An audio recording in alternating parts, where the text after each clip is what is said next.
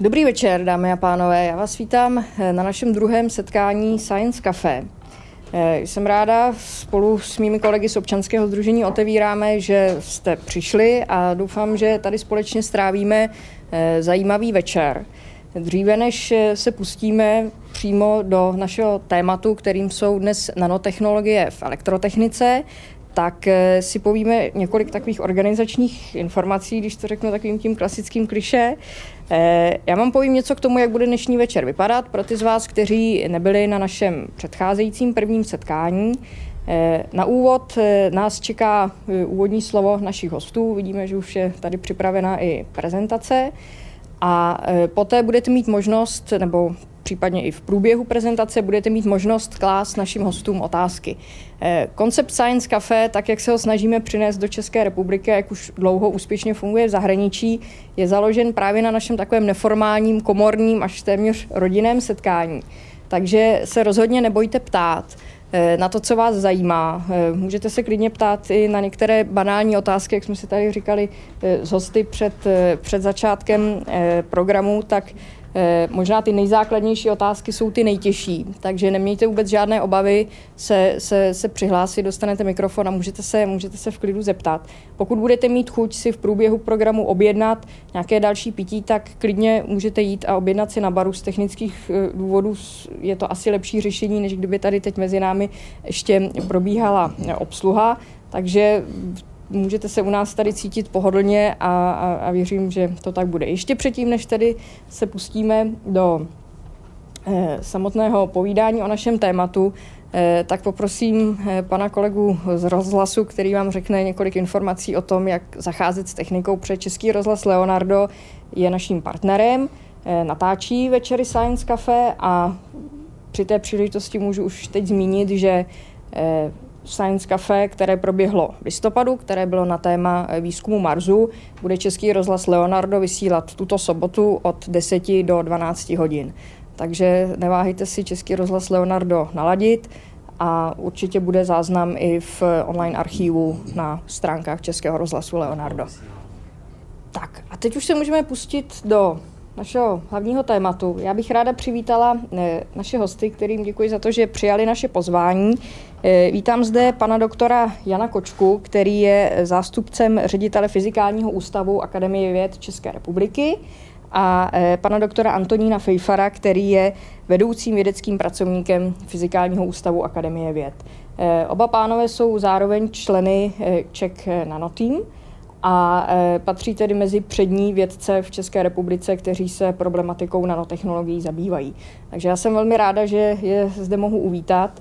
A e, jak jsem nastínila už v úvodu, předám slovo e, panu doktoru Kočkovi, který má připravenou prezentaci úvod do nanotechnologií. Máte slovo. Dobrý večer.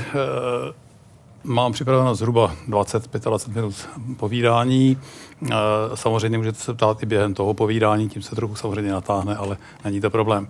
Takže úvodem se zaměřím na vymezení nanopojmů, Pokusím se vám ukázat základní principy skenovacího tunelovacího mikroskopu, ukážu vám pár zajímavostí a také dvě plány o našem příspěvku, jedním tím příspěvku Fyzikálního ústavu. A na závěr pár vhodných referencí, nějakou literaturu nebo webovské stránky, pokud vás to zajímá. Některé blány jsou v angličtině, ale vše budu komentovat česky, takže ne, neměli by být problém. Takže oba dva pocházíme z fyzikálního ústavu, eh, který má na Slovance ředitelství. Je to největší ústav Akademie věd, má pět sekcí. Eh, sekce fyziky pevných látek, ve které oba pracujeme, sídlí v této krásné historické budově v Praze 6. A do jisté míry reprezentujeme i eh, Czech Nano Team, kde jsou tady, vidíte, webovskou adresu, kde se můžete podívat na detaily. Abychom vymezili eh, nanopojmy, je důležité podívat se na rozměrovou škálu, to je co a čím můžeme vidět. K tomu se používá takový klasický obrázek, kde vidíte, že rozmezí 1 metr až 1 mm používáme vlastní oko, to není problém. Pokud chceme vidět něco menšího, bakterie, viry, můžeme použít optický mikroskop. Pokud chceme použít něco, co má rozměr menší než eh, desetinu mikronu, což je vlnová délka nejkratšího světla, tak musíme použít elektronový mikroskop a oblast pod 10 nanometrů. To je oblast, kde mm, jsou charakteristickým rysem molekuly a atomy, byla do nedávné oblasti nepřístupná. To byla oblast sci-fi. Takže tady je logaritmická škála těch rozměrů, takže mikron je tisíci na milimetru, nanometr je tisíci na mikronu. Průlom nastal v roku 1981, kdy pánové Binik a Rerer eh, představili eh, tzv. skenovací tunelovací mikroskop. A že to byl objev eh, významný, je vidět podle toho, že už za pět let poté dostali Nobelovu cenu. Mnohdy se za nano vydávají věci, které s nano příliš nesouvisí, protože je to in. A tak se pokusím tady uvést přesnou definici, co jsou to nanotechnologie. Ta přesná definice, kterou propaguje pan Roko z americké National Science Foundation, je následující. Nanotechnologie se zabývají materiály a systémy, které splňují tyto klíčové vlastnosti. Za prvé, mají alespoň jeden rozměr přibližně v intervalu 1 až 100 nanometrů. Za druhé, umožňují přímou kontrolu fyzikálních a chemických vlastností struktur molekulárních rozměrů a mohou být kombinovány tak, aby vytvářely větší struktury.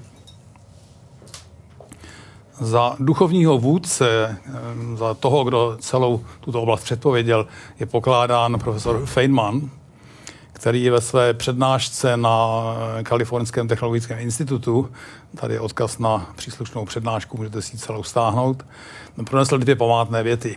První z nich říká, there is a plenty room at the bottom, což znamená, tam dole je spousta místa. A druhá věta už přeložená zní, fyzikální principy nehovoří proti možnosti manipulovat věcmi atom po atomu. Co je příčina dnešní nanománie? Pro širokou veřejnost je to ta zmíněná sci-fi přitažlivost spojená se slůvkem nano.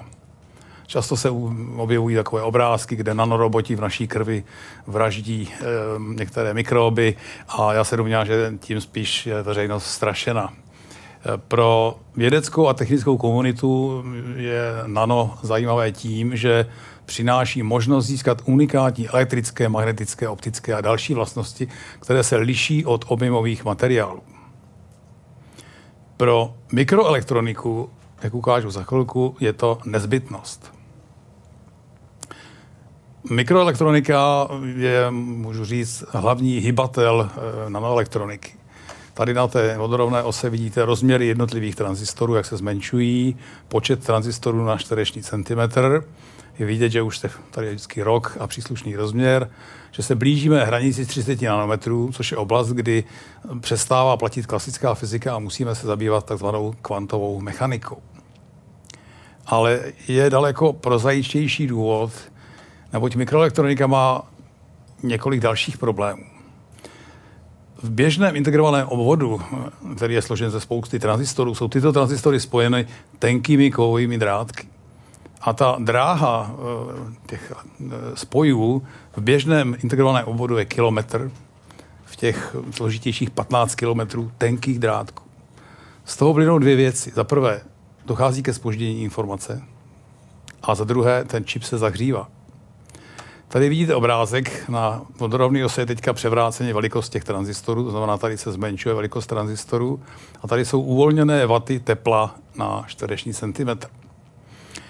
A vidíte, že horkou plotínku jsme už překročili dávno a teď se pomaličku blížíme plošné hustotě energie jaderného reaktoru.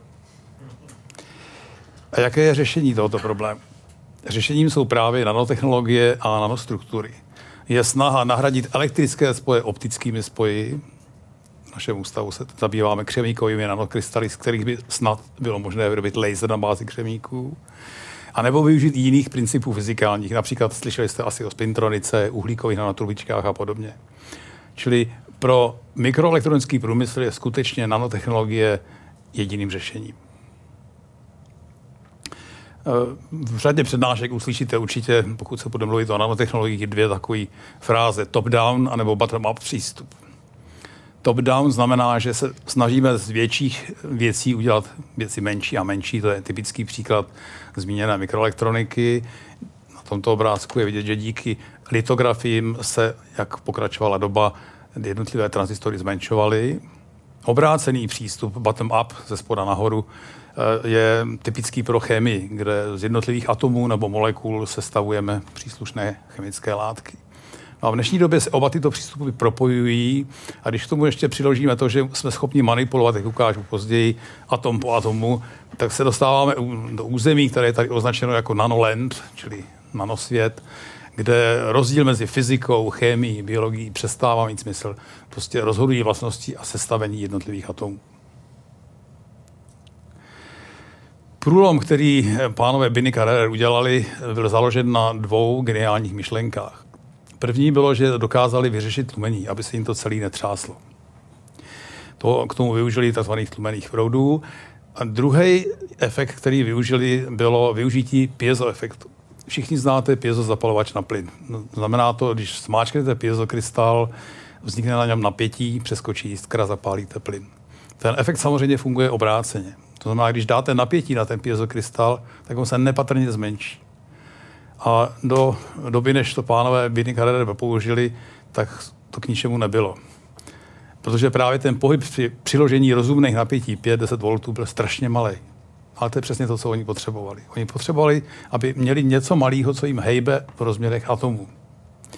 Takže typické slovo, které se používá, je tzv. piezoscanner, což je taková keramická trubička, na ní jsou naneseny elektrody a ten piezoscanner umožňuje, že ho můžete natahovat, čili jste schopni dělat pohyb v rozměru Z a můžete s ním naklánět. Čili jste schopni, máte něco, co vám drží vzoreček a pohybujete s tím v rozměru jednotlivých atomů.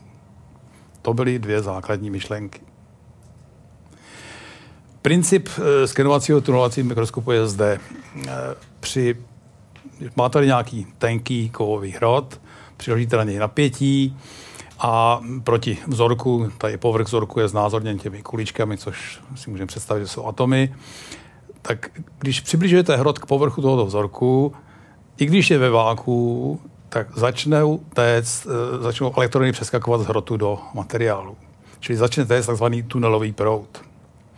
A proč byl tento princip tak úspěšný, je, eh, to je založeno na tom, že ten tunelový proud je vysoce citlivou funkcí vzdálenosti. Čili když tuto vzdálenost D zmenšujete, tak prout vám roste exponenciálně, či strašně rychle. Díky tomu je ten přístroj citlivý. Teď vám ukážu dva režimy, ve kterých měří ten mikroskop, takzvaná konstantní výška, konstantní proud, není to složitý, nebojte se. Tady je vidět typický vzorek, takhle nějaká hranatá věc a pohybujeme hrotem v konstantní výšce. Samozřejmě, když se vzdálenost od hrotu zvětší, proud nám klesne a obráceně, čili my převedeme vlastně relief toho povrchu na velikost tunelového proudu. Existuje druhý mod, kde naopak se snažíme ten tunelový proud udržet konstantní a to děláme tak, že ten hrot přibližujeme nahoru dolů, abychom ten proud udrželi konstantní a vzdálenost nebo polohu toho hrotu detekujeme potom jiným způsobem. Tento mod je rychlejší, že pohybuju v konstantní výši, nemusím nic regulovat. Přestože ten přístroj je velice citlivý a e, velmi zajímavý, má jednu obrovskou nevýhodu, a proč se dneska opouští.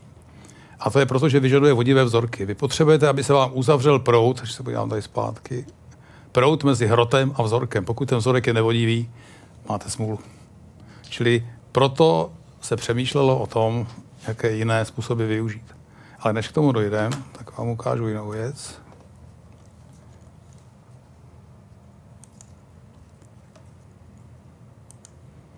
Tady je vizualizace toho režimu konstantního proudu. Čili to je ten kovový hrot, který se pohybuje nad vzorkem, tady teče proud. A když se přiblíží k nějaké překážce, tak ten hrot se vzdálí, aby udržel konstantní proud. A takhle řádek pořádku pracuje ten skenovací tunelovací mikroskop.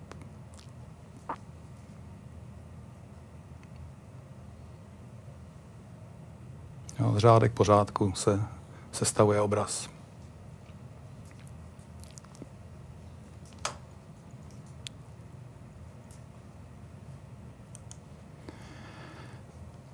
Tak. Tím způsobem byla, byl získán takovýto obrázek, to je povrch křemíků, jeden z prvních obrázků, který se dnes bere jako takový normál. Povrch křemíků kde toto je asi 20 nanometrů krát 20 nanometrů. Či takhle vypadá krystalický křemík, ze kterého jsou transistory. Počkejte, já to musím svědčit. Tak.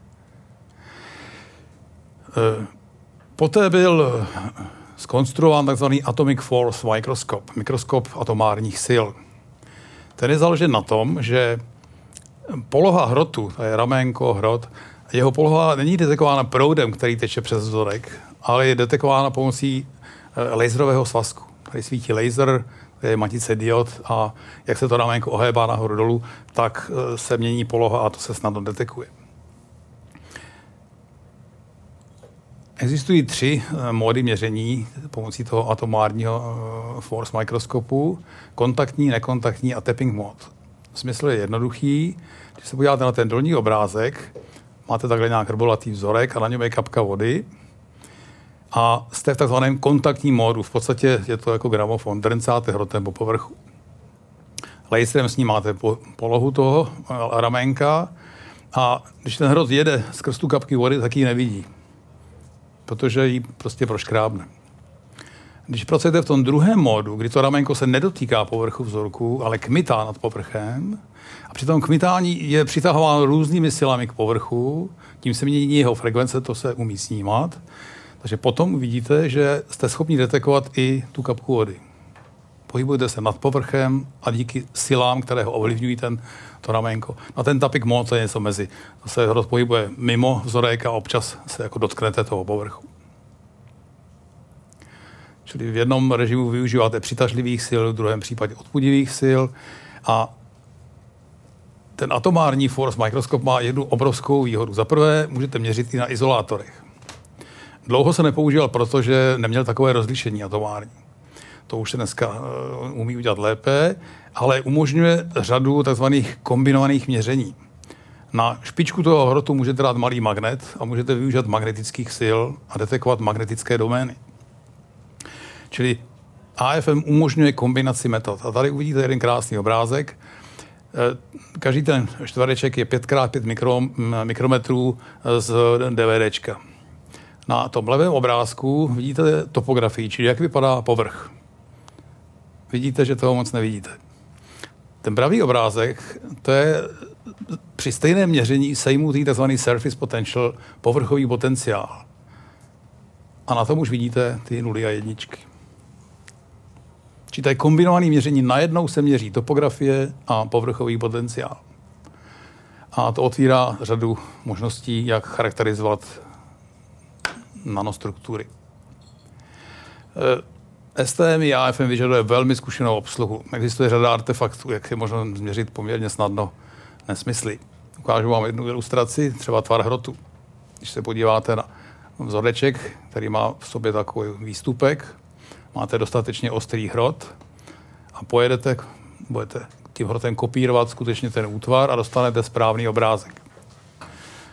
Velmi často se stává, že ten hrot ulomíte. On není tak ostrý, jak je na tom horním obrázku. Máte ho takovýhle třeba pyramidální. A pak tato čára znázorňuje pohyb tohoto hrotu. To znamená, jedete, když narazíte v tomto místě, hrot se začne pohybovat po této linii a výsledný obrázek bude zcela jiný, než je reálný povrchový útvar. Čili je třeba být velmi opatrný a je v tom ještě kus umění. Obsluha, která zvládá všechny jemnosti těchto mikroskopů, je opravdu musí být velmi zkušená. Co všechno se dá provádět v danou oblasti? Věc, která velmi byla populární, je to manipulace atom po atomu. V roce 1990 se pracovníci firmy IBM snažili udělat svým šéfům radost tak jim sestavili logo firmy z xenonových atomů na povrchu niklu. Je to pěkný, ale jedna drobnost tady, když všimnete 4 kelviny, to je teplota, při které to museli udělat, a to je minus tam 268 Celsia. Minus 268 Celsia. To je proto, aby ty atomy neutekly. Můžete využít těch, těch ramének AFM mikroskopů pro detekci molekul. Když si představíte, že na každé z těchto ramenek nanesete nějakou chemikálii, třeba různě dlouhé molekuly, tak na konci těch různě dlouhých molekul se zase chytají jiné molekuly snáš nebo hůř. A když potom do tohoto prostoru pustíte nějaké molekuly, tak se vám ta ramenka různě ohnou. Takže když máte 8 ramenek, můžete detekovat 8 různých součástí. Vědecký pracovníci jsou taky lidi, takže samozřejmě než to vyzkoušeli na whisky, perfektně to funguje. Můžete provádět záznam informace a čtení. Toto je umělecká představa, jak vypadá tisíce ramének hrotů AFM. Pod tím dělají záznam do plastové folie. Ale není to takové sci-fi, tady už je firmou IBM realizovaný nazvaný Millipede, který, tady je konstrukční schéma toho jednoho ramenka, tady vidíte těch ramének, udělali matici 32x32 a tady je, jak vypadá integrovaný obvod, který obsahuje tuto matici těch ramének eh, AFM. Když byste si na toto ramenko dali malé kovové zrcátko, tak jste schopni třeba ovládat paprsky světla, to už se používá u některých druhů promítačů na trochu jiné mm, bázi, ale v podstatě podobný jev. A teďka, jak konkrétně náš ústav přispěl v poslední době, tady vidíte topografii eh, na tom levém obrázku a vidíte atomy. Ale nevíte, který atom je co. A kolega Jelínek jako součást mezinárodního týmu španělsko-japonského publikoval práci v časopisu Nature v minulém roce a pomocí měření interakčních sil s pomocí dalšího speciálního modu AFM Dynamic Force mikroskopu se jim podařilo identifikovat jednotlivé atomy. Takže jsou schopni říct, že třeba toto je atom cínu, to je atom olova, to je atom křemíku. Čili jsou schopni identifikovat, co je to za atomy. To byl velký uh, průlom a tomuto stejnému kolektivu se podařil letos další významný objev publikovaný v časopise Science před měsícem a ukázali, že eh, můžou použít atomární manipulaci, která umožňuje psát na povrch pevné látky pomocí jednotlivých atomů, jako psací pero. Eh, také prezentovali model, kde to vysvětlili a tady je ukázka, jak postupně sestavovali z jednotlivých atomů eh, nápis SI, silikon, a ten nápis SI použili proto, že právě atomy křemíku byly tím ingoustem, kterým psali na povrch té pevné látky. Ale co je podstatný rozdíl, že zatímco firma IBM to udělala při minus 269 stupních, tak kolegové to udělali při pokojové teplotě. Čili to už je prakticky využitelný výsledek, který umožňuje dělat nějaké manipulace. A tím se blížíme k závěru. Vhodné reference, pokud vás zajímaly nějaké technické detaily, tak existuje dobrá učebnice kolegů Solomouce, tady je odkaz mikroskopie skenující sondou. Pokud by vás to zajímalo něco víc, co se děje v České republice po vědecké stránce, tak jsou dvě čísla Československého časopisu pro fyziku z roku 2001 a 2003. Byly semináře, na kterých řada vědeckých pracovníků povídala, co dělají. Pokud by vás zajímaly zahraniční zdroje, tak velmi dobrý přehled byl proveden v roce 2001 v Scientific American. Já sám jsem hodně čerpal z webovských stránek firmy IBM, a tím se blížím k závěru. Futuristické nanosny se dosud nenaplnily, ale počet aplikací nanotechnologií roste. A i když je stále malý, je třeba včas naskočit. Dnes převládá základní výzkum, ale opravdu aplikace se množí. Je třeba být ale opatrný, že mnohé nanotechnologie jsou zatím spíše mikrotechnologiemi, stovky nanometrů a více. A samozřejmě slůvko nano je kouzelné a je vstupem pro získání grantu, takže je třeba být opatrný. Děkuji vám za pozornost. Tak děkujeme moc za zajímavou prezentaci. Já se zeptám, jestli tady už není nějaká mm, konkrétní otázka k prezentaci, kterou jsme teď viděli. Případně si otázky schovejte na pozdější čas. A já předám slovo panu doktoru Fejfarovi a poprosím o jeho příspěvek. Já jsem si ale žádný příspěvek nenachystal. Uh, takže já bych dal přednost těm otázkám. Rovnou otázky. A nebo vám budu povídat jenom drby. Uh, to je já taková jsem ta... že jste byl teď v Japonsku na Druhá ta stránka té mince, kdy třeba uh, některé z těch věcí my známe i z toho zákulisí, takže někdy je to vlastně často zajímavá součást toho, jak se to vlastně všechno stalo a podobně. Jo, já jsem byl teďka v Japonsku, ano, jak jste chtěla dát. Byl jste, byl jste v Japonsku, tak, tak nějaký drb ze světa. nějaký drb ze světa. Uh, jedna věc, která vlastně patří do nanotechnologií, jsou moderní sluneční články, které často mají nanostrukturu, která rozhoduje o jejich funkci. A ty moderní články právě se snaží využít nanostruktury pro to, aby dokázaly být účinné, levné a prostě nejlepší. V tuto chvíli běží taková licitace, která firma se stane tou vedoucí firmou na světě. Pro představu novinky jsou, firma Sharp ohlásila letos v únoru, že plánuje mít výrobní kapacitu 6 GW ročně, což by odpovídalo zhruba kapacitě v maximálního výkonu asi 6 temelínských bloků. V průměrném výkonu to odpovídá asi tak zhruba jednomu temelínskému bloku. Firma Sanyo, aby nezůstala pozadu, tak jsem se právě, rozvěděl, že má 4 GW v plánu. Když sečteme všechno, co má na, naplánovaná Čína, tak jsme na čísle asi mezi 15 až 20 GW. E, začínáme se pohybovat v číslech, které znamenají, že v tuto chvíli jsme možná svědky z rodu nového průmyslového odvětví, dominantního v celém světě. Jo.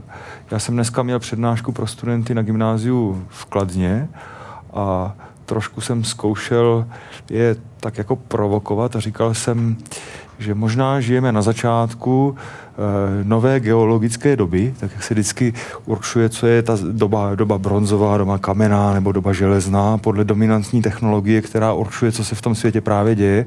A možná, že teď právě začíná doba sluneční. Ve smyslu, že e, tou základní určující technologií pro nás bude získávání energie ze sluníčka.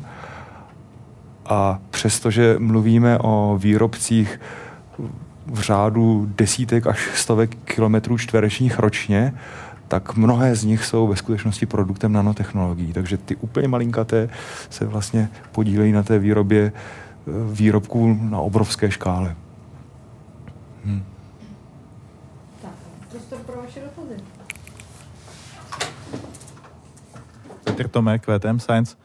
Já jsem původně měl úplně jinou otázku, ale vzhledem k tomu, že jste přišel s těma, s těma slunečníma článkama, tak se na ně musím zeptat.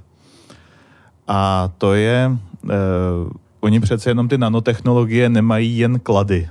Ono na druhou stranu třeba teď se nedávno psalo o tom, že e, některé materiály složený z nanočástic můžou působit například rakovinotvorně a podobně. A já nevím, jestli je například vyřešený, vyřešená likvidace těch slunečních článků. Jo? Tady se mluví o tom, že prostě budou obrovské plochy slunečních panelů, ale že ty sluneční panely mají omezenou životnost a že s nima pak bude muset něco udělat, tak to jako nevím, Dobře, jak to já, bude. Já se pokusím vám odpovědět. Uh. Uh, to, co říkal kolega o slunečních článcích, uh, i když se vyrábí v metrech čtverečních, tak eh, ta nanotechnologie je v tom eh, jak si zapojená tím, že jsme schopni charakterizovat strukturu a detaily, jak ten materiál vzniká pomocí nanotechnologií.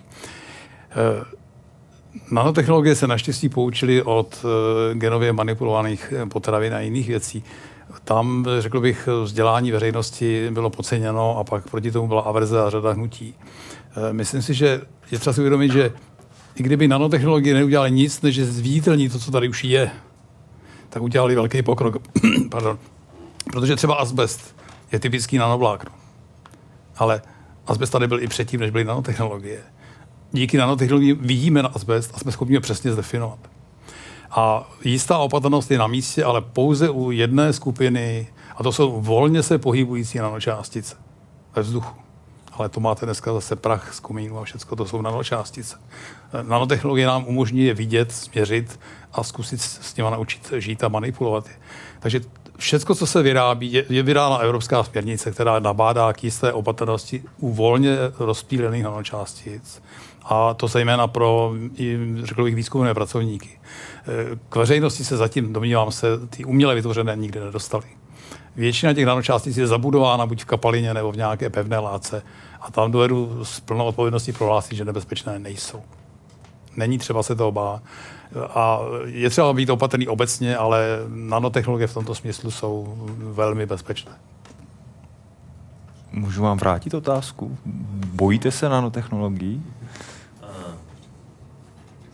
Jo, dobře.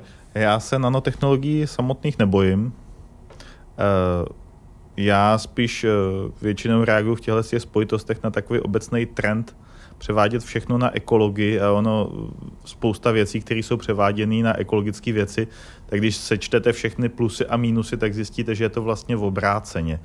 Ale eh, když už jsem dostal znova ten mikrofon, eh, tak se zeptám na tu první otázku, a totiž eh, my jsme se dozvěděli, že lze pomocí hrotu manipulovat s atomy. Ale já jsem se nikdy nedozvěděl, jak vlastně vzniká ten hrot. Já pořád.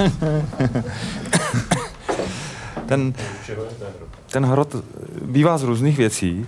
Ten úplně první hrot, který používali Binik s Rererem, eh, byl vlastně wolframový drát, který se umí připravit do hodně ostré špičky a to jednoduchý, jednoduchým elektrochemickým leptáním. Když ho ponoříte do roztoku KOH, hydroxidu draselného nebo hydroxidu sodného, přiložíte napětí, on se bude leptat a z nějakého důvodu se nejvíc leptá v místě styku s hladinou, takže tam ubývá nejvíc a v okamžiku, kdy se přeleptá, tak dostanete dvě ostré špičky, jedna vám upadne do toho roztoku, druhou si vytáhnete a máte ji. A překvapivě e, i v naší laboratoři jsme používali pro atomární zobrazování e, s využitím platiny, platinového drátu, e, speciální nůžky, kterým se ten hrot prostě ustřihl, tahle šikmo, a jeden atom bude poslední, ten je prostě ten, který je na konci a tím zobrazujete. Ty nůžky byly speciální v tom, že byly čínské výroby a nepoužívaly se na nic jiného, aby nebyly špinavé. a nic dalšího na tom nebylo. Výroba těch hrotů pro mikroskopy atomárních sil, to znamená s těmi ramenky, tak ty, ty už si nemůžete dělat sám. To je podstatně složitější, dělají se vlastně litograficky podobně jako integrované obvody a kupují se, existuje na to řada firem, která máte pár spoustu různých obrázků, jako zařízení, které dělají, tak to jsou některé hroty, z nich používáme u nás. koupit. No, no, no. Takže ten, ten, který je vlevo dole, ten používáme často. To jsou platinou a iridiem pokryté hroty, aby byly vodivé. Uh, Vidíte, že šikovná obsluha takový hrot může provozovat typicky den, dva, možná týden. A potom už je obroušený natolik, že je nepoužitelný. Takhle vypadá po chvíli se používá. Mm. Nešikovná obsluha ho urazí ještě, když ho tam zandává, takže podle toho, jak máme šikovné studenty, tak máme drahý provoz naší laboratoře.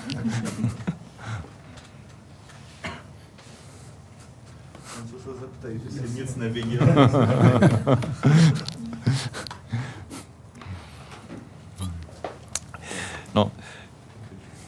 Já se zeptám, spíš abych rozproudil diskusi, jestli můžu. Budete držet? Dobře. E, moje jméno je Medřický, já jsem z Asociace pro mládež, vědu a techniku a my se zabýváme tím, jak získat zájem mládeže o vědu a techniku. A samozřejmě nanotechnologie je takový fenomén a já přišli jsme na takovou myšlenku, jak když si znáte to nové materiály, biotechnologie, to všechno změní, všechno se převrátí dáte maso do lednice, ono bude přirůstat samo, nebudu... Jo, to jsou všechno fantasmagorické diskuse, ale přesto já se pokouš, pokouším najít nějaké reální věci, které by mladé přitahly k tomuhle, aby to chtěli dělat. E, nej, dál jsem se dostal na Liberecké univerzitě u profesora Lukáše, který tam dokonce něco vyrobil, jak ukázat, aby to i středoškolák pochopil, o co vlastně jde. Protože eh, ta jeho myšlenka byla taková, že ne všichni v tom budou dělat, aby to vyráběli, ale strašná spousta lidí by měla aplikovat tyhle ty věci. Takže je to strašně zajímavé. Já jsem tady hlavně proto eh, najít inspiraci k tomu, abychom to dokázali vzbudit zájem u mladých, ale to musíte na konkrétních věcech. To je příliš složitý tohleto. Jedna věc. Druhá věc je jenom takovou zajímavost pro zasmání. Já jsem měl eh, neuvěřitelnou možnost loni o prázdninách navštívit největší solární eh, elektrárnu v, asi na světě nebo v Evropě minimálně. V Portugalsku asi o tom víte, že tam asi 70 hektarů eh, elektrických článků. Strašně jsem se pobavil, protože všechno to stálo asi 1,5 miliardy. Ty náklady jsou šílený. Eh, zaplatila to Evropská unie, byly to články od výrobce Sanio, takže potvrzuju, že jsou hodně daleko, ale nejzajímavější, že to celý instaloval vlastně General Electric. Jo že takový zvláštní pelmet, když se spočítalo, kolik stojí, řekl bych, nějaká hodina nebo něco, tak jsou to nesmysly, úplně nesmysly. Ekonomicky jsou to nesmysly, ale to je dáno zřejmě úrovní technologie, která je v současné eh, době k dispozici. A teď pro legraci jenom si říct, eh, to je strašná spousta vlastně panelů, které jsou propojený, natáčejí se a e, využívají teda slunečního svitu maximálně za ten den, ale při těch asi 70 hektarech, co tam je, a je to na normálním poli, tak samozřejmě během několika dní prach, který z toho pole letí, tak to přikryje a ta účinnost strašně klesá. A my jsme se ptali, jak to řeší. A oni říkají, no tady máme tři lidi, který košťatama ty nejnovější technologie musí zkrátka oprášit, protože jinak by to nefungovalo. Jenom, tak jste tak jako pikantní. Já musím říct, že domnívám se, že ten prach eh, to museli mít vedle nějaký hodně špatný pole, protože běžně, ano, no to je asi ta smůla trochu, ale eh, běžně v městě špína v podstatě v řadě případů těm slunečním článkům pomáhá, nebo na tím tenký špinavý vrstvy dochází k rozptýlu světla a tím pádem se lépe absorbuje. Takže to není problém. Problém jsou samozřejmě velký, tak tak řekl, ptačínce. To je samozřejmě, s tím si neumí poradit nikdo, a kromě toho koštěte. Ale muselo být opravdu období hodně špatný s pilem, že to takhle pokryt. Takže běžně to není problém ale možná zpátky k nanotechnologiím. My jsme to zrovna včera probírali, protože teď právě běží nebo už je asi hotová instalace slunečních článků na střeše Národního divadla. Tam jsou články, které mají od výrobce na povrchu vrstvu, která má samočistící schopnost. Výrobce má v podmínkách, že ta vrstva musí být skloněná alespoň 5 stupňů a pokud je 5 stupňů skloněná, tak má samočistící schopnost, která zajistí, že se o ně nemusíte starat což je tedy ve vážném rozporu s tím, co je zkušenost z toho Portugalska, protože tam určitě ty články byly skloněné víc a myslím si, že pokud je to dobře vymyšlené, tak uh, o normální sluneční články se opravdu nikdo nestará. Jo, za tu dobu, uh, co běží, tak je čistit nemusíte. Oni uh, jednak oprší, jednak se během toho, že jsou na střeše, zahřejí občas na teplotu až 80 stupňů, což už je celku slušný jako samočistící proces, takže si myslím, že by to neměl být problém. Hm? Opravdu. A ani to není takový ekonomický nesmysl, jak říkáte, protože sice v současné době je ta výrobní cena elektřiny ze slunečních článků dražší, než jakou si můžete koupit. Ale co očekáváte za 20 roků? Co myslíte? No, já bych nerad, aby to skončilo u těch solárních článků. Jasně, jo, ta jo. moje hlavní otázka byla, já jsem asi neřekl dost důrazně, ta moje otázka je, jestli se domníváte, že skutečně by stálo za to pustit se do něčeho, eh, já pak můžu říct i k těm formám, jak získat tedy zájem mladých o, o tenhle ten obor, a možná i konkrétně, a jestli je už na to čas nebo ne. Protože když si to vezmeme dnes nějaký zhruba středoškoláky, kteří přijdou za nějakých možná 5, 8, 10 let, skončí školu, že nějaký rok trvá, než zvládnou příslušné řemeslo, výzkum nebo další. Takže s tím 15-20 letým předstihem bychom mohli se nedopustit stejné chyby jako v ostatních oborech, že kdy se o tom mluvilo, psalo a všechno, a když už to tady bylo, tak tomu nikdo nerozuměl, že víc počítače a další, další věci.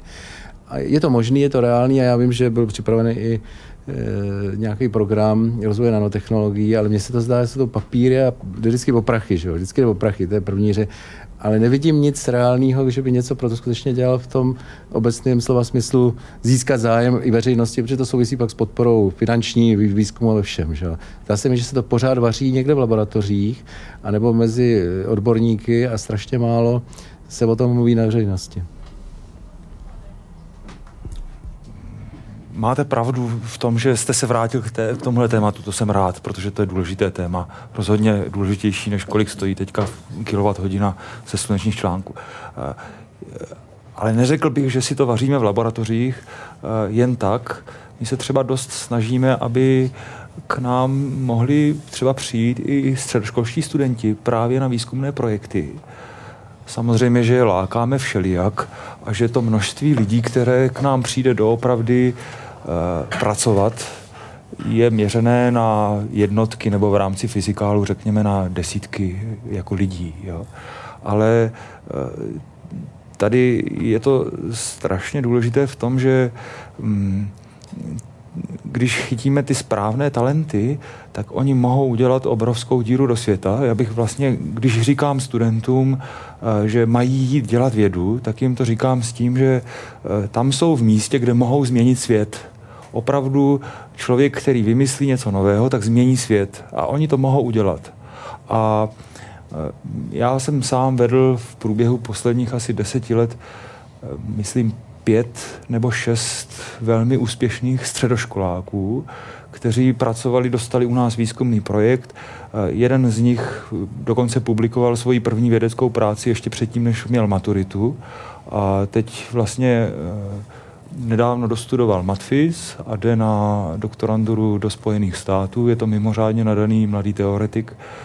Ehm, ale to jsou samozřejmě jako individuality, které musí být tahle po jednom. Jo? Myslím si, že neexistuje žádný způsob, jak vymyslet mm, nějaký program, že to začneme inzerovat nebo tak.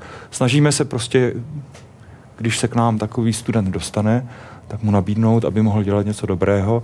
Často se to nezdaří, ale tak to je, to tak i má být. Že? No. Ale neřekl bych, že si to necháváme jenom v laboratořích pro sebe. To se snažíme, aby to tak úplně nebylo.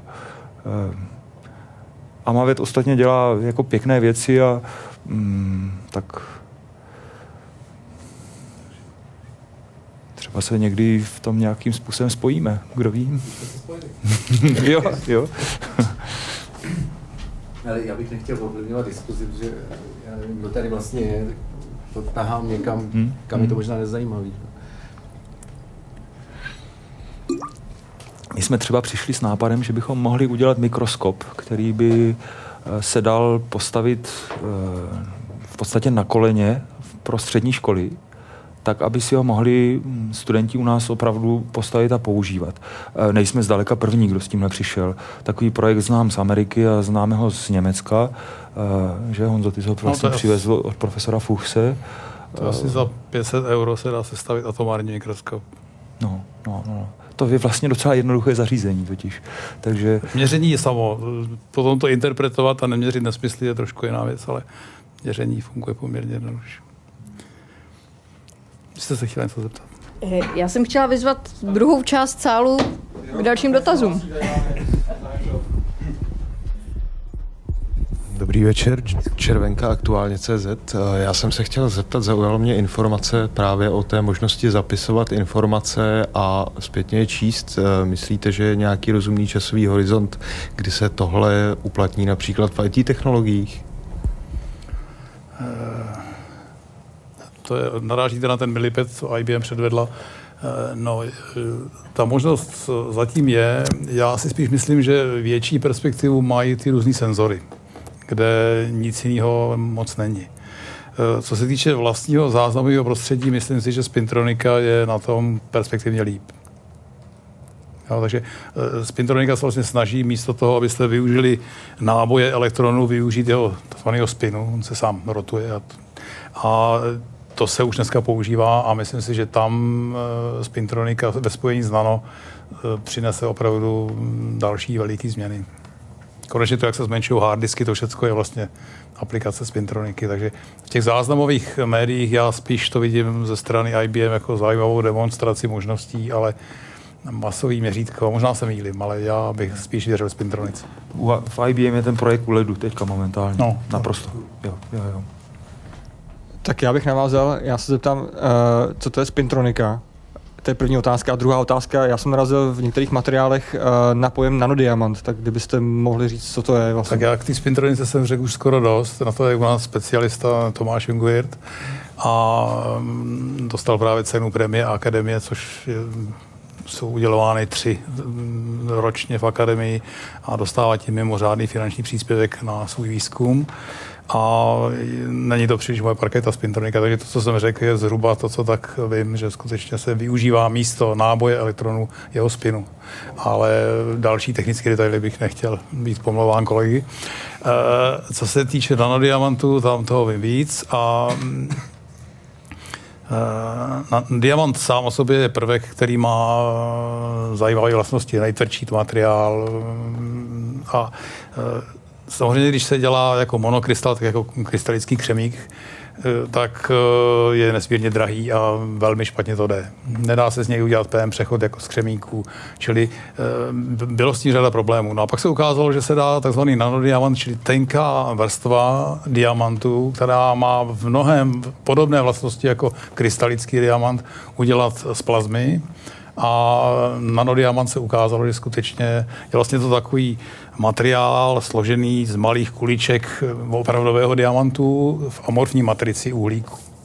A těch různých verzí je spousta, ale kde se používá, je především pro různé senzory, to našemu ústavu dělá kolega Vaniček, eh, pro různé senzory v biologii, protože samozřejmě uhlík má tu základní výhodu, že eh, jsme z ní sestavení do značné míry, takže je přátelský jaksi k tělu, takže není problém jakékoliv senzory a čipy bio vyrábět z nanodiamantů. Takže tam je snaha mm, vyrábět různé senzory, mm, field effect transistory z nanodiamantu a aplikovat je do biologického výzkumu. Mhm. Když k tomu doplním ještě, uh, on ten diamant v tom těle taky zůstane, což se o křemíku říct nedá. Uh, třeba v Německu byl krásný projekt eh, náhrady lidské sítnice vlastně miniaturními slunečními články a ten projekt celkem i fungoval. Eh, měl dvě nevýhody. Za prvé v tom oku je dost tma. Jo. Takže ty sluneční články moc nefungovaly, byly málo citlivé. Za druhé, po zhruba čtyřech, pěti měsících z toho křemíku tam skoro nic nezbylo. Tělo je neuvěřitelně agresivní, ať křemík krásně rozpouští takže tam nakonec zůstala jenom ta zlatá mřížka elektrod a všechno ostatní bylo pryč. Eh, je to dokonce tak, že se to obrátilo na ruby, protože tím, že se ten křemík tak krásně rozpouští, tak eh, se začalo uvažovat o křemíku v různých podobách nanočástic, jako o kapslích, do kterých se ukládá léčivo a to léčivo se může řízeně uvolňovat, jak se postupně ta kapsle rozkládá. Eh, tak to, to je takový normální postup vědy, že člověk, že zkusí něco udělat a ono se to obrátí v něco úplně jiného. Když se vrátím zpátky, diamant má tu výhodu, že je opravdu v těle stabilní a že tím pádem by mohl být i docela užitečný po delší dobu.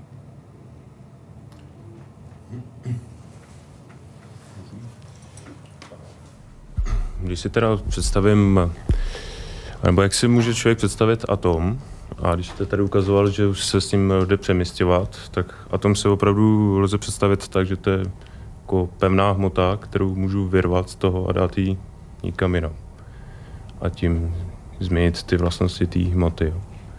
Nebo jak, nebo, my vždycky říkáme, že návštěvy od nás si odnesou dojem, že atom je oranžová kulička. ale, ale když přijdou do Švédska, do laboratoří v Lundu, tak tam je ta kulička zelená. Záleží, jak si vybarví ty obrázky. Jo. Tak, Tady je obrázek toho křemíku. Takhle ono, za každou tou kuličkou v podstatě je atom, ale to, co jsme řekli, že jsou atomy, nejsou atomy, to je takzvaná nábojová hustota, čili to je jenom náboj, který ten mikroskop vidí. Takže to by byly takový technické detaily, které bych nezabíhal. A samozřejmě atom je ještě složen z dalších spousty částí, takže kdyby v našem eh, ústavu je jedna ze sekcí je sekce částicové fyziky, kvarky a další částice a to bych opět zaběhnul na tenký let, kde bych se nechtěl pohybovat. Takže samozřejmě atom není pevná částice, to je ještě velice složitý útvar. Spíš takový zvuk energie. No, základem je jako, že proton, jádro a kolem obíhají elektrony. Že jo? Podle toho, jaké dráhy ty elektrony mají, tak mají různé chemické vlastnosti vazby, to je samozřejmě známá Mendelejová tabulka, ale jako rozhodně to není pevná kulička. Jo, tak jak se teda pak ten kolega Jelínek, jak už dokázal ten na tom vzít a někam ho vpravit, tak jako, jako veme jako celý. Jo. Když se využívalo pro manipulaci ta firma IBM, když dělala ten svůj nápis, to logo, tak ty používali STM a ty používali vlastně napětí. Takže přiložili vhodné napětí, přitáhli si ten atom a zvedli to hrot, přemístili jinam a zase obráceli napětím ho vlastně uvolnili, odpudili. Jo. Či tam se využilo napětí. U eh, AFM eh, je princip zcela jiný, takový základní je, že se s tím dá tím hrotem prostě postrkovat ty atomy. To viděl jsem různý videa, kde se sumáte atomy a strčíte do, na jedné straně do jaksi těch kuliček, řekl bych, a na konci to strčí do něčeho jiného, či skutečně se dají dát hry s tím, co to má. A, a tam vypadne z té strany. Tam třeba i vypadne, nebo se to rozkmitá, že? takže hm. profesor Fuchs nám ukazoval spoustu zajímavých videohrátek. Ale Eh, ten způsob, jakým to udělal Pavel Jelinek, ten je založen vlastně na uh, silové interakci, kdy vlastně ten hrot zaboří, dojde k rekonstrukci, naváže ho a vymění se atom, který je na špičce toho hrotu s atomem na tom povrchu. Čili je to vlastně výměna atomů. Jo, to je vidět z toho obrázku, co jim dávám. Tady. Tady je vidět, že přiblíží se to hrot, a tam je atom, řekněme si, že to je křemík nebo a ten se vymění s tímto atomem na povrchu, či vymění si místo. A dělá se to tím, že se ten hrot poměrně hrubou silou e, zaboří, dojde k chemické interakci, jim se vymění a kolega Jelinek je teoretik, e, který právě dokáže spočítat a předem spočítat, jak to má vypadat a ku podivu mu to funguje. Auto se teda a jak to, že už u toho nepotřebuje? Nebo jak to, že u IBM to potřebuje takovou nízkou teplotu? Ty to dělali pomocí STM a ty to dělali pomocí atomu xenonu na povrchu niklu, jestli si vzpamatuju dobře. A to byly vlastně cizí atomy, které spolu nebyly příliš navázány. Jo, čili ta jejich vazba byla slabá. Když to tady uh, atom křemíku nebo atom uh, cínu, myslím, je, jsou velmi silně vázané. Takže to je důvod, proč to vydrží i při pokojové teplotě. Jo, čili je to otázka síly vazby. A jak dlouho to tam teda vydrží takhle v tomhle stavu? den, dva, týden, ale jako samozřejmě zase další informace nejsou, že ono, když si představíte, že toto má rozměr, eh, já nevím, 10 x 10 nanometrů, ten obrázek, co vidíte, tak eh, mnohdy v tom mikroskopu máte problém najít po druhý stejný místo, na kterým jste měřili předtím. jo, to, na tom firmy dělají software, který si dokáže zapamatovat a softwarově se vrátit zpátky. To byl jeden z problémů našeho mikroskopu, jsme koupili. Takže eh, aby se na toto místo podívali za týden, to prostě není tak snadný. Jo, takže ten, eh, to všechno má tepelný drift, uvědomte si, že to jsou nanometry, takže není lehké najít stejné místo. Takže přiznám se, že odpověď nevím, ten článek jsem četl teprve v tisku, ještě jsem s Pavlem nemluvil, který je v Americe momentálně. Takže e, životnost nevím, ale tím, že to šlo udělat při pokojové teplotě a minimálně po dobu, kdy to zaznamenali a byli schopni znova přečíst, tak jako to tak je to, je to, první krok. Je to full travaku a další den už to pořádně neuvidí, protože už to bude skontaminované. Jo? Jo, to se pokryje. Je to sice za pokojové teploty, ale ta kontaminace i v ultraváku bude, když to vyndáte na vzduch, je to okamžitě pryč. Kolega se naznačí, když vyřešíme jeden problém, objeví se jiný. Ale to je tak trochu pravda. Já si myslím, že i základní věc, co s kolegy posuzujeme, když bereme mladého člověka, je, že podle mého názoru musí mít vědecký pracovník smysl pro humor, protože příroda je opravdu někdy eh, poměrně překvapivá. Potěuchlá. Kdo nemá smysl pro humor a není připraven eventuálně přehodnotit svoji hypotézu, tak to je špatně. Člověk by neměl měřit nesmysly, měl by měřit správně, správní experimentální výsledky. Ale co to znamená, jak to interpretovat, tam je třeba mít otevřenou hlavu a být přístupný různým řešením. Já jsem vám chtěl poděkovat, že jste dali hře Piškvorky nový rozměr. A chtěl jsem se zeptat teda na jednu věc a to jsou memory story. Já, totiž uh, před časem to byla docela taková jako bomba, článek, ale vlastně málo kdo si představí, co to vlastně má být. Já jsem to postřehl, já jsem postřehl, že se to objevilo, ale uh, má, moc málo o tom vím takže vám k tomu Já se zeptám příště. a nebo někoho radši jiného. ne, opravdu eh, nevím. Zaujalo mě to taky. Jo. Ale... To slovo mem bych ještě uměl vysvětlit, ale... Eh, tam šlo vysloveně o to, že jsou to já bych nepoužil něco, co se používá jako název něco, něčeho jiného. Jsou to vlastně eh, součástky, které by měly si do určitý míry pamatovat svůj stav. Jo? Eh, tam je několik takových úvah, proč to funguje, jak to funguje. Právě v tom eh, hrála i velikost těch eh, vlastně toho samotného memory store a těch jejich jednotlivých částí docela podstatnou roli, protože v běžných reálných velikostech to vyrobit nešlo. Ten, proto tam byl vlastně ten přechod, nebo jestli jsem to dobře pochopil, tak využívali ten přechod mezi tím uh, kvantovým a běžným stavem právě k tomu, aby to takhle fungovalo. Proto se na to ptám. Eh, zase říkám, těch informací o tom bylo velmi málo, takže je otázka, jestli si to nepředstavuju. Jo. Mám ten článek na stole pořád jako v takové té obrovské složce toho, co si chci přečíst. Až k tomu nebude čas, ale to je dost často ten problém. No. Tom, hm. Ne na každou otázku je taky ano, lehčí odpověď. já jsem vám sliboval nějaké drby, tak když jste se ptal na ty manipulace, tak uh, víme z laboratoře IBM, když Binik a Rerer uh, vlastně se dozvěděli, že dostanou Nobelovu cenu, tak Binik tehdy právě s laboratoří slavil a oni hrávali pravidelně fotbálek, takže na těch fotkách z toho, jak jim to přišli oznámit, a tak, tak tam jsou, myslím, ve fotbalových dresech ještě. A novináři se jich v zápětí poté ptali, jako co dál, co bude dalšího. A Binik jim tehdy odpověděl, no příště budeme hrát s Atomama fotbal. A oni si mysleli, že si z nich dělá legraci, ale on už zřejmě v té době tušil tady toto. A prostě věděl, že doopravdy to bude příští. Ten člověk je docela neuvěřitelný, protože on byl vlastně u téměř všech důležitých kroků tady v této oblasti. Nedělali všechny v IBM, něco bylo udělané v Kalifornii, něco dělal potom na Ludwig Maximiliánské univerzitě v Mnichově. No, to...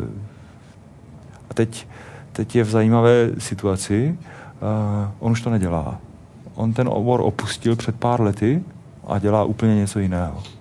To je, to, to je zajímavé, jak ti to tvořiví lidé, jak fungují, že pak on vlastně, on je úplně nejslavnější. Teď, uh, před minulý rok, že v Bazileji byla konference, kde ho pozvali jako k 25. výročí vlastně uh, základu tady tohohle mikroskopu a měl tam nejlepší zvanou přednášku a tak. A, a on říkal, víte, je mi to trochu trapné, ale já už tenhle obor nedělám.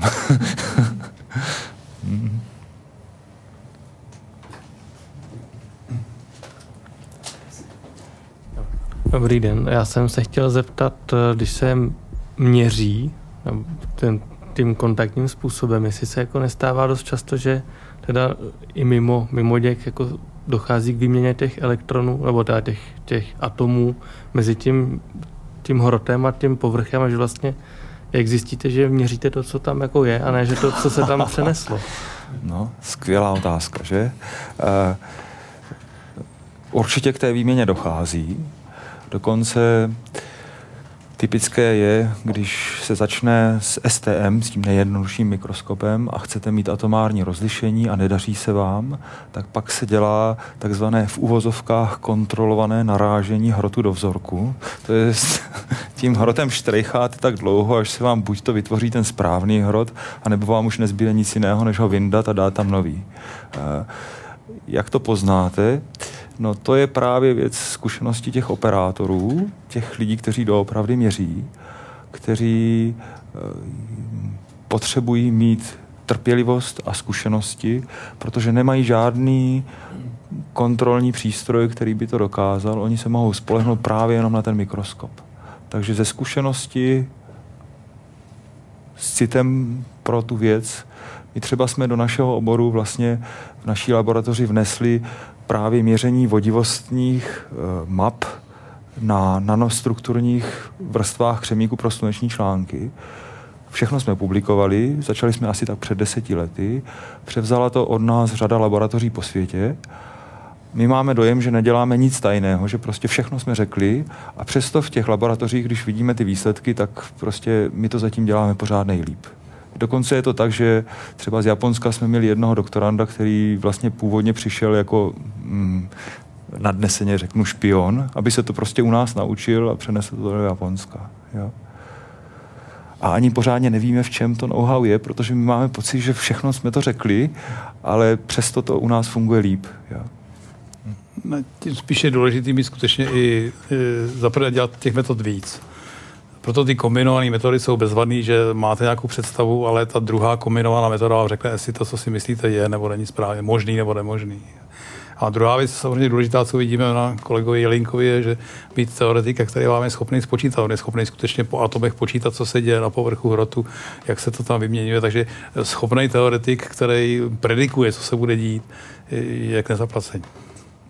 Ale musí to být teoretik, který je schopný komunikovat s experimentátorem. Tam většinou bývají bariéry, že ty teoretici se někdy zaměřejí na úzký obor a neslyší levo vpravo, tak on je tou výjimkou, že ho baví experiment a je schopný počítat.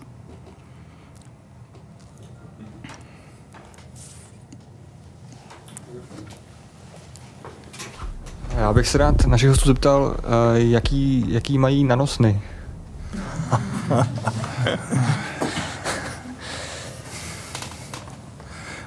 No to je dobrá otázka, protože my, když děláme workshop eh, českého nanotýmu, tak eh, se snažíme odlišit od jiných workshopů tím, že eh, se snažíme soustředit pouze na diskuzi, nepublikovat to žádný mm, články, protože publikovat na české lokální úrovni nějaký článek je zbytečný. A takže se soustředím na diskuzi a tak, když jsem no, asi před loňským workshopu posílal instrukci autorům, jak to má vypadat, tak jsem jim právě řekl, předložte mi, co děláte, co potřebujete a jeden váš nanosen. Takže to byly instrukce, které autoři dostali, takže eh, těch přednášek bylo asi šest, takže z oblasti spintroniky eh, bylo řadu věcí, takže já si myslím, že mm, nanosen já vám řeknu jeden eh, takový poloúřednický. V Česku se poměrně podařilo posílit pozici nanotechnologií tím, že byl vypsán Eh, takzvaný program pro nanotechnologie pro společnost. Tam se rozdělilo během tří kolů asi miliarda. Nejsou to malé peníze. Eh, podmínka byla, že tam je určitá spolúčast průmyslu a podařilo se díky tomuto programu, že běžní grantové agentuře, jako je Grantová agentura České republiky nebo Akademie věd, rozpočet větší než miliony je velice výjimečný, čili tam pořídit velký přístroj, takový mikroskop stojí 10, 12, 15 milionů, tak eh, pořídit eh, nebylo možné. Takže specifikou toho programu bylo, že to měl být velký kolektivy soustředěný a podařilo se nakoupit řadu přístrojů a ty kovaly skončily a program ještě chvilku poběží a skončí a snahou teď je pokusit se vypsat ten program Římská 2 s tím, aby bylo možné pro ty úspěšné týmy, který eh, dostali a řešili program a mají unikátní přístroj, aby mohli pokračovat s tím, že třeba nedostanou investici, ale aby dostali provozní peníze a třeba platy pro mladý lidi. Takže mojí snahou teď se snažíme akademie vypsat znova tento program a obživit to by velmi pomohlo. A tam jednou součástí by mělo být taky výuka parketa, kde si myslím, že nanotechnologie potřebují. Ale i v této oblasti se řadu věcí mění. Už existují školící obory pro doktoranty v Liberci, v Ostravě, v Brně, v Praze, takže si myslím, že já bych tak trochu, vypadal pesimisticky, pesimista nebyl. Já se domnívám, že se věci jsou v pohybu a že konkrétně ještě teda v červnu, myslím, že 3. až 5. bude v rámci našeho předsednictví v Paláci kultury, není to ještě 100% jistý, ale akce, která má název Euro Nanoforum, kde by měli přijet světoví odborníci na nanotechnologie z celého světa do z Evropy. A měla by to být zajímavá konference.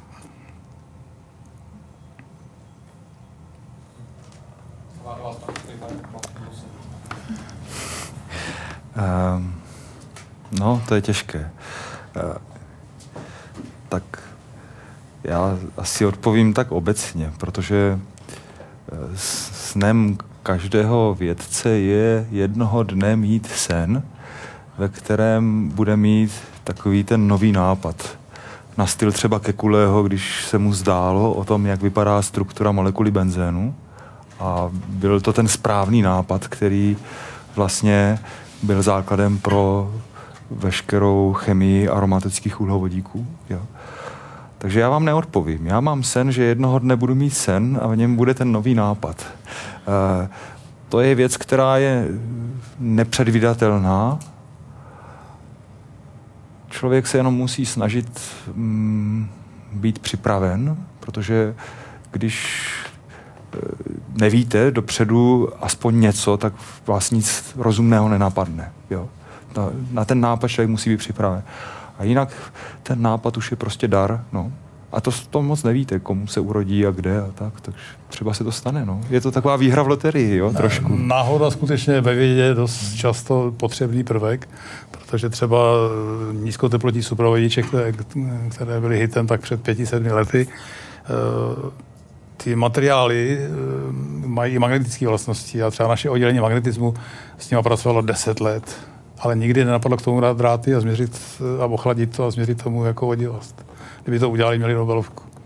Takže, jo, takže je třeba být připravený a když se ukáže, mít otevřenou mysl a chytit za pačesy a Pardon, předseda akademie mě omluví.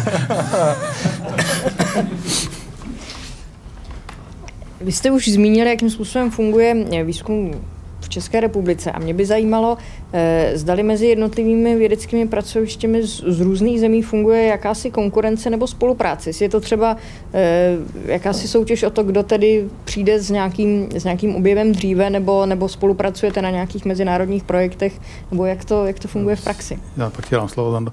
Soutěž je to často velmi tvrdá. Když jde o objev veliký, tak to je boj lokty, bych řekl, zcela nevybíravý, kdo je první.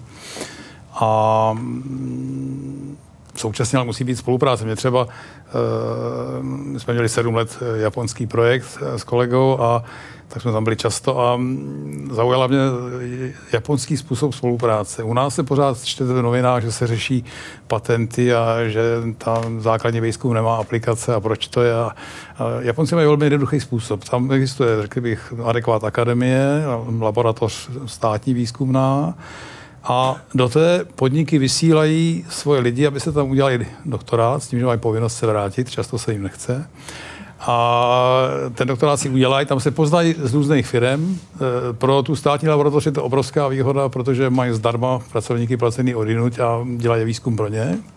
Ty lidi se tam seznámí, pak si konkurují, sice, ale takovým rozumným způsobem, to znamená, když můžou něco udělat sami, tak samozřejmě to tomu druhému neřeknou, ale když nemůžou, tak to klidně tomu kolegovi přihrajou. Čili je to konkurence se spoluprací. To je podle mě důvod, proč Japonsko v řadě věcí bylo úspěšné, že má některé metody práce, jak, řekl bych, dělat management vědy. Tam si myslím, že bychom si měli vzít příklad. Takže konkurence v každém případě je a jako ukázat, že kolega změřil nesmysl, je to základní radost někdy. A, e, ale samozřejmě ta spolupráce je nezbytná. Dneska uh, naše oddělení má asi 25 lidí, uh, jsme takový střední oddělení v ústavu a dřív bylo možné, že na článku byl jeden autor, nebo teoretici můžou i dneska, ale uh, pokud chcete udělat práci, která má trošku rozsah, tak potřebujete tým pěti, deseti lidí, protože musí spolupracovat. Či bez spolupráce to nejde a konkurence tam je přirozeně. Hmm. ta, no, to, ta konkurence někdy vede k úplně strašným věcem. My jsme tady zmínili ty vysokoteplotní supravodiče, tak eh, ty vysokoteplotní supravodiče jsou třída vlastně keramik, která má chemický vzorec IBA CUO, eh, což vlastně čtyři prvky. Eh, při té první publikaci už bylo jasné, že se jedná o mnoho, takže v té první publikaci e, záměrně autoři, když ten článek podali, tak jeden z těch prvků nahradili jiným prvkem a opravili to až potom při korekturách v tisku.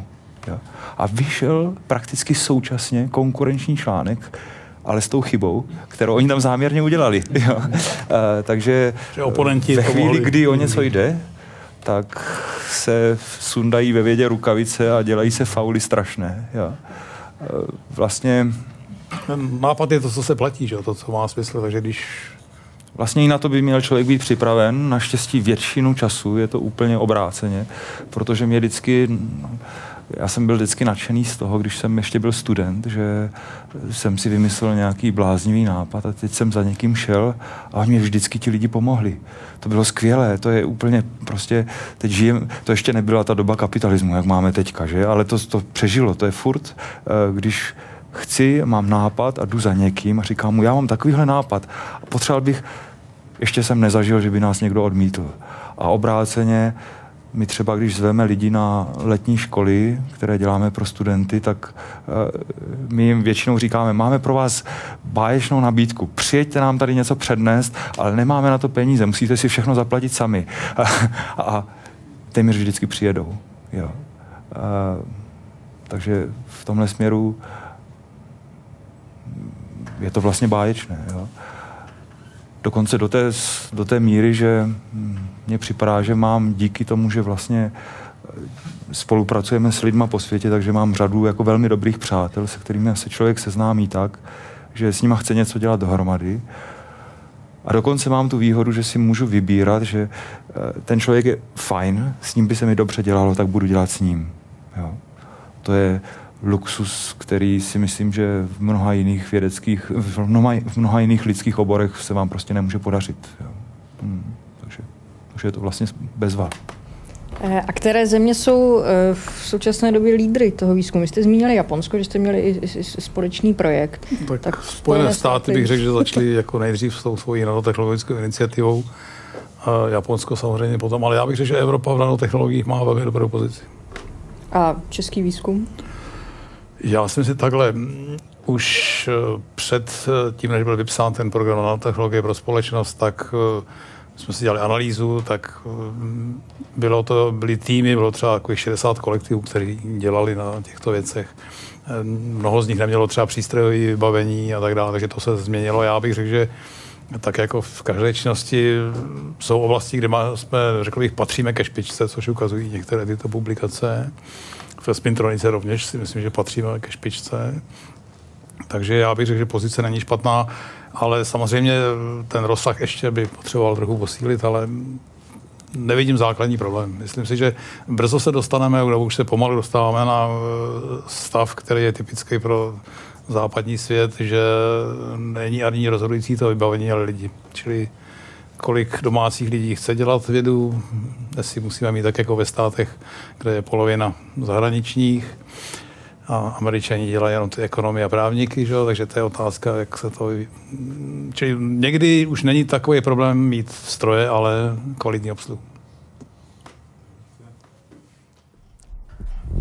Já se přiznám, že tohle to není otázka, jo, ale že jste mě překvapil tou spoluprací trošku, protože já jsem nedávno dostal hrozně vynadáno od jednoho našeho čtenáře, který ho nebudu jmenovat, e, za to, že jsem napsal, že člověk, který něco vynalezne nebo objeví, musí vybojovat dvě bitvy. Jedno je ten objev a druhý je to prosadit.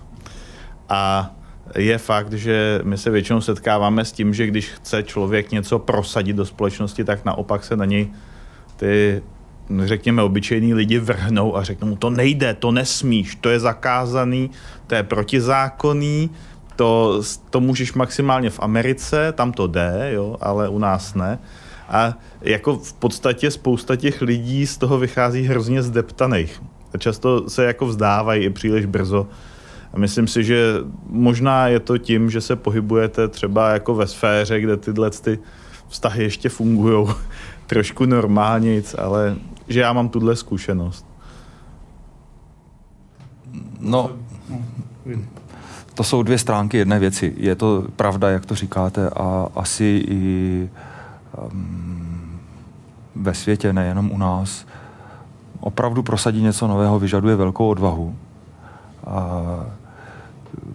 a neřekl bych si zárukou, že vám všichni pomůžou. Myslím, že se najdou větši, je dost dobře možné, že vám mnoho lidí pomůže, ale může se stát, že vám někdo taky jako opravdu ty klacky pod nohy házet bude.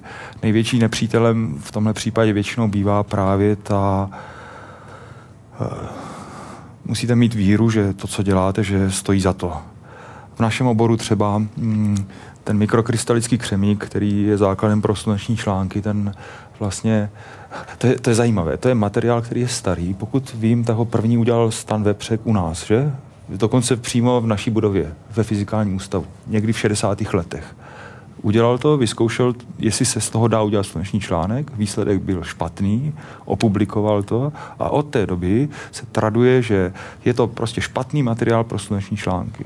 A tohle trvalo víc než 20 let, než se našel někdo, kdo tuhle tu zažitou pravdu eh, se rozhodl znovu vyzkoušet a teď ho všichni zrazovali, ale to už dělal Vepřek v Praze a to je nesmysl, to nedělej, to je zbytečné. Konkrétně to byl Hannes Mayer eh, ve Švýcarsku, doktorant tehdy, který s kolegy vlastně se do toho pustil a měli štěstí, že použili jinou technologii. Jejich první článek měl účinnost 3,5% a byl stabilní, skvěle. Prostě eh, to, co se nepublikuje, je, že díl než rok trvalo, než se jim podařilo ten první článek zopakovat. Všechny další byly špatné. Oni si skontaminovali aparaturu a než, se, než zjistili, co se vlastně stalo, tak další rok věděli jenom prostě, mají jeden článek a už to nemohou zopakovat. Jo? Tak vydržet tohle a vědět, že, eh, že musí mít tímhle směrem dál a dál, tak to je to těžký. Jo? To si myslím, že je ta strašně těžká Já bych se jenom zeptal, v tom vašem příkladě to byl výrobní podnik nebo výzkumný ústav, nebo co to bylo za...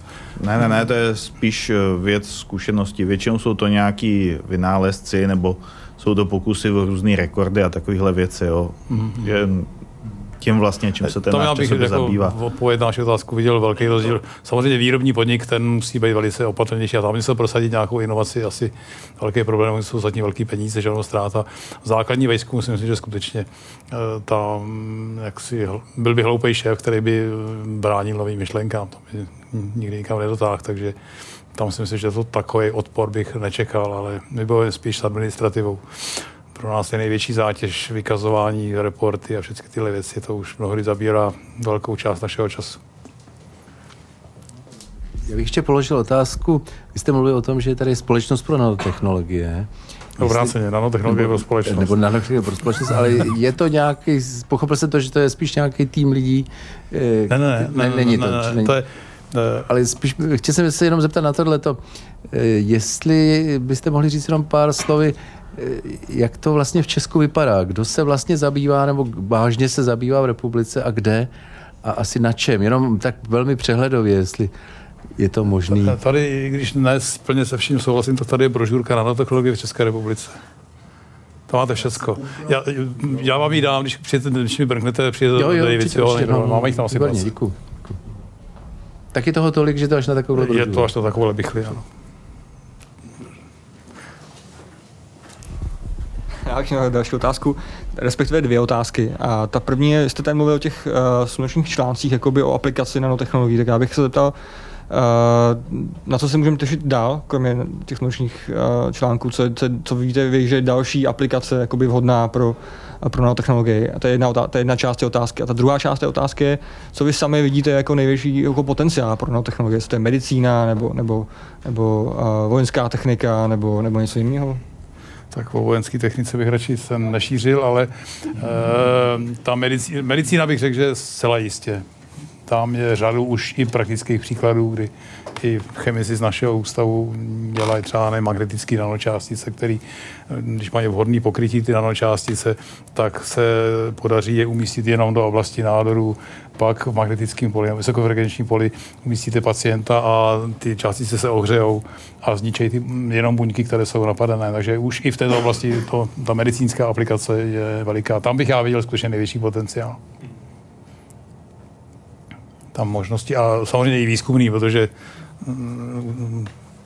v medicíně je to živý obor, takže něco vyzkoušíte, musíte zjistit zpětně, jaký jsou vedlejší účinky, pokročit dál, čili ten proces je velice dlouhodobý a není přímý, takže tam to pole je veliký.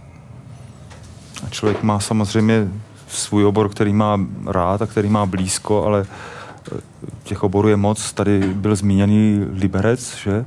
Kde funguje firma El Marco, nanotkaniny, které, to je, to je skvělá věc, to je úžasné. Jenom namátkou samočistící titan dioxidové vrstvy z Ústavu fyzikální chemie a řada dalších, dalších. Uvidíme, co z toho se prosadí doopravdy. Hmm. Hmm. Dobrý den, já jsem z Czech Design CZ. Já jsem se chtěla zeptat právě navázat na ten Liberec, protože vím, že se tam ty uh, nanovlákna, nanotextilie dělají. Co ještě dalšího by se dalo třeba použít jakoby pro výrobky s čím by třeba designéři mohli pracovat? Designéři přímo. Chcete něco speciálně pro designéry, jo? No, bylo by to nejlepší, protože Bylo by to vlastně nejlepší. jakoby nějaký materiály... Tak mám příklad. No. Jo? Eh, teď se máme spřátelenou firmu, která se jmenuje HVM Plasma, sídlí tadyhle nahoře na kopci v Jinonicích, která dělá eh, super tvrdá pokrytí, dělají se z titan nitridu. A t- ten titan nitrid má takový jako zlatý lesk, vlastně vypadá opravdu jako zlatá vrstva. A majitel Jirka vyskočil a ředitel v jedné osobě mě říkal, pak jeden čas je živilo typické designerské použití a to je, že nějaký Ital designer si vymyslel, že by se dávala titan nitridová vrstva na vodovodní baterie, že vypadají krásné zlaté, že mu je to sice trochu žinantní, že ta vrstva je daleko zajímavější, než na to jenom, aby dělala, že je zlatá, ale prostě nějaký čas je to živilo, tak to dělali. Já. Pak přešli radši na něco zajímavějšího, říkal, že tomu moc nevěří, že tenhle ten blázinec jako brzy pomine, že si lidi přestanou kupovat zlatý baterie, protože jsou navíc i oškliví, ale, ale tak to je jenom takové anekdotické použití. Uh, ale pro design by to mohlo mít jako velký smysl. Jako dobrý designer, uh, já si teď nevybavuju jméno, možná si ho vybavím časem, ale my jsme měli třeba designera, který navrhoval uh, nové karosiery pro vlaky, které by nebyly už svařované, ale které by byly lepené. Pokud máte lepidla, která dokáží už tu funkci splnit, tak pak ten vlak by byl hladký a neby byl, nemusel by se kitovat. Tak jak, se, jak vidíte teďka na těch vagónech, že jsou takové jako nerovné plochy a váha toho kitu na tom vagónu je překvapivě obrovská a pro ten celý vlak by to byla nezanedbatelná úspora energie. Takže designer, který by se vyznal i v těch technických vlastnostech, skvělá kombinace. Právě, že jakoby to propojení designu, designéra, jakoby firmy, to je vlastně to, co tomu českému průmyslu může přinést další plus. Mm. Takže já Jo. bych jakoby viděla to propojení té vědy a toho designu jakoby velký potenciál. Tak jestli třeba uvažujete i tady tím směrem, protože třeba ty nanovlákna jsou už hodně, hodně známá. A jak vidím, tak dokážete jmenovat jakoby další zkušenosti, tak jestli by třeba z toho do budoucna mohlo vzniknout nějaké odvětví, nebo jestli vůbec spolupracujete Já s vím, že velkou, velké plány s tím mají třeba brněnská technika.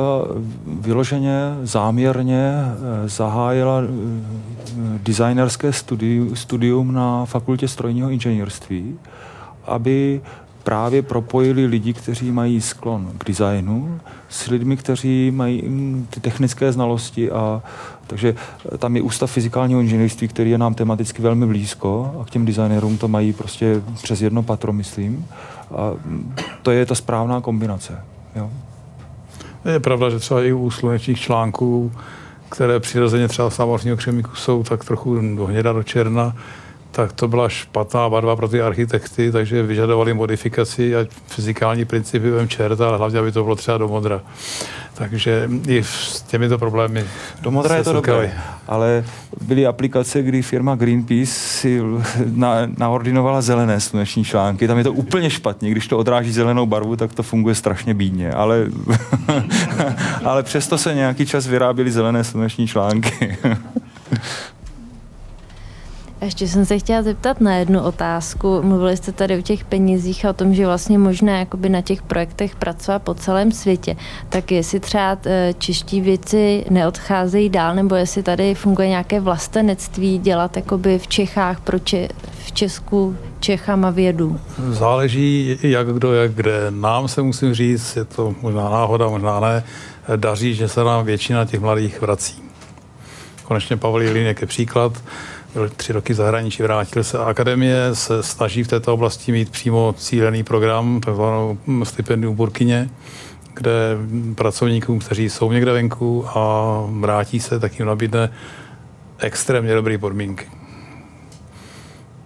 Máme u nás pracovníků několik, kteří získali toto stipendium, mají plat na úrovni ředitele, abych tak řekl, abych neříkal čísla, takže dostali prostředky, takže já si myslím, že se vrací a aspoň teda mluvím za náš ústav, jsme si dobře vědomi toho, že lidi vyslat to je důležitý a aby se vrátili, že se musíme snažit vytvořit podmínky. Takže opět si myslím, že to není tak zlý. My jsme si nedávno dělali statistiku doktorandů, kolik máme ve fyzikále doktorandů a i statistiku, kolik z toho je cizinců. Zatím nám vyšlo, že máme cizinců 16%, to je strašně málo, což je dobře, čili máme 84% Čechů nebo Slováků. Teda. Takže si myslím, že to není tak zlý. A to, aby odjeli do zahraničí, to je samozřejmě potřeba. To, to není problém. Ale na to není třeba podpůrný program ze strany Česka. Když jsou dobrý, tak eh, venku je rádi zaplatí. My jsme to dělali tak, že jsme třeba vypadali toho kolegu, který má dneska půlky na stipendium, tak ten chtěl jet ven, tak já jsem mu nabít zaplatím tím měsíc v Mnichově. Když tě budou chtít, tak ať si tě zaplatí. Chtěli ho, zaplatili ho, byl tam čtyři roky. Postupně v Japonsku, v Curychu vrátil se, dostal půlky. Takže já jsem náturou optimista. On ten odliv mozku, tahle citovaný, funguje spíš obráceně, on je spíš pozitivní. Jo? Protože i když ti lidé od nás odejdou do, do světa, zůstanou tam, tak pro nás jsou to kontakty, které dál používáme. Samozřejmě je důležité, abychom si udrželi výzkum u nás, anebo naopak, abychom my náš výzkum přivedli tak daleko, že naopak my začneme tahat lidi zvenku, ale pak ta výměna je spíš jako užitečná. Dokonce je publikovaný názor ekonoma pana Galbraitha, že brain drain, tedy odliv mozku, že je nejúčinnější zahraniční pomocí rozvojovým zemím. To znamená, že veškeré dotační programy a, a takže selhávají, ale to, že třeba z Indie odešla spousta lidí do světa, z Číny spousta lidí odešla do světa, teď řada z nich se už vrací a třeba z Číny teď v posledních, řekněme, pěti až deseti letech začínáme číst skvělé vědecké články, opravdu skvělé články. Před deseti lety čínská vědecká produkce stála za pendrek, jo? ale teď, teď už je to dobré. Hmm. jsme měli vyvést víc, víc vědců. Jestli no, ještě nějaký máme. no, já bych říkal, v této věci bych uh, nechci narážet na pana prezidenta, ale spolehnul bych na trh. Čili... Uh, já jsem, a teď se zase zeptám na něco, o čem nevím, jestli mi na to odpovíte, ale uh, ohledně těch uh, solárních článků, ona existuje určitá obdoba těch solárních článků, který vlastně vytvářejí elektřinu uh, z radioaktivního záření. Normálně, že jsou vlastně, se plánuje, že se budou dávat dovnitř eh, do reaktoru a budou se podílet na výrobě jako elektřiny další přímo eh, z toho záření. Jestli máte něco o tomhle tom, jestli víte. Nevím o tom aktuálně nic. Vím, že v době, kdy vlastně ty první sluneční články vznikaly, tak to byla přímá konkurence. Když třeba američani vypouštěli tu první družici Vanguard 1, tak se uvažovalo o e, třech možných e, energetických zdrojích. Jeden byla chemická baterie, to je jasné. Jo? Ten, ty druzí dva kandidáti, oba byli v té době vlastně s otazníkem, byly to sluneční články, fotovoltaické sluneční články a byla to takzvaná radioaktivní baterie. A ta radioaktivní baterie nakonec zvolená nebyla a myslím si, že eh, do dnešní doby vlastně sice existuje, ale je to okrajové použití. Já nevím, jestli se ne, nemluvíme o dvou různých ne, to jsou, to jsou fotovoltaické články, které by využívaly odpadního záření vlastně z reaktoru. Tak. Ale to se jedná spíš o tepelné záření. Či tam se musí používat materiály, které mají dámy pánové proměnou tzv. úzký zakázaný pás, čili absorbují právě jenom to teplo a tam ta účinnost zase klesá. Čili uvažuje se o tom, že třeba kolem úložišť eh, odpadu eh, by se mohly umístit eh, sluneční články, které by pracovaly na podobném principu. Ale tak, aby využili přímo to redaktivní záření, to by musel být úplně jiný materiál, ten by byl drahý. Takže využít odpadního tepla, tam se některé věci konají pokusy, ale zatím cena versus získaná energie. Já vím teďka, já nevím, není to se tak dlouho o nějakým prototypu, jo? Já u těch prvních družic myslím, že šlo spíš o RTGčka, že to byly vlastně jenom na rozdílu teplot, že to nebylo vysloveně na záření. Ale nevím, možná se pletu, možná, že existovalo těch systémů víc. Hmm. Tak nevím, to vám nepovím.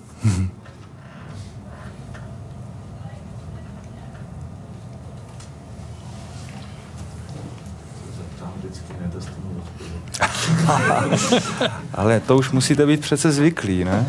To je...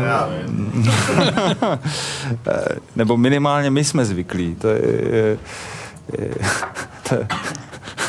já vždycky říkám studentům, když k nám přicházejí, ať si dají pozor, že je to těžká práce, protože věda je od slova nevědět a, a to budou si na to muset zvyknout, že mají celou dobu. Takový, my předstíráme, jak jsme chytří a co všechno víme, ale když už to víme, tak už to vlastně není zajímavé. E, to, co je zajímavé, je vymyslet to, co nevíme a, a s tím se musí prát celou dobu. No. Musí si zvyknout. Není to snadný. No. Já to trošku znám, protože naši čtenáři si zase myslí, že víme všecko, o čem je napsáno v tom časopise, že, že se s náma chtějí poradit. To je ještě štěstí, že nejsme jako časopis o zdraví, protože bychom určitě museli někoho léčit. To by bylo mrtvejch.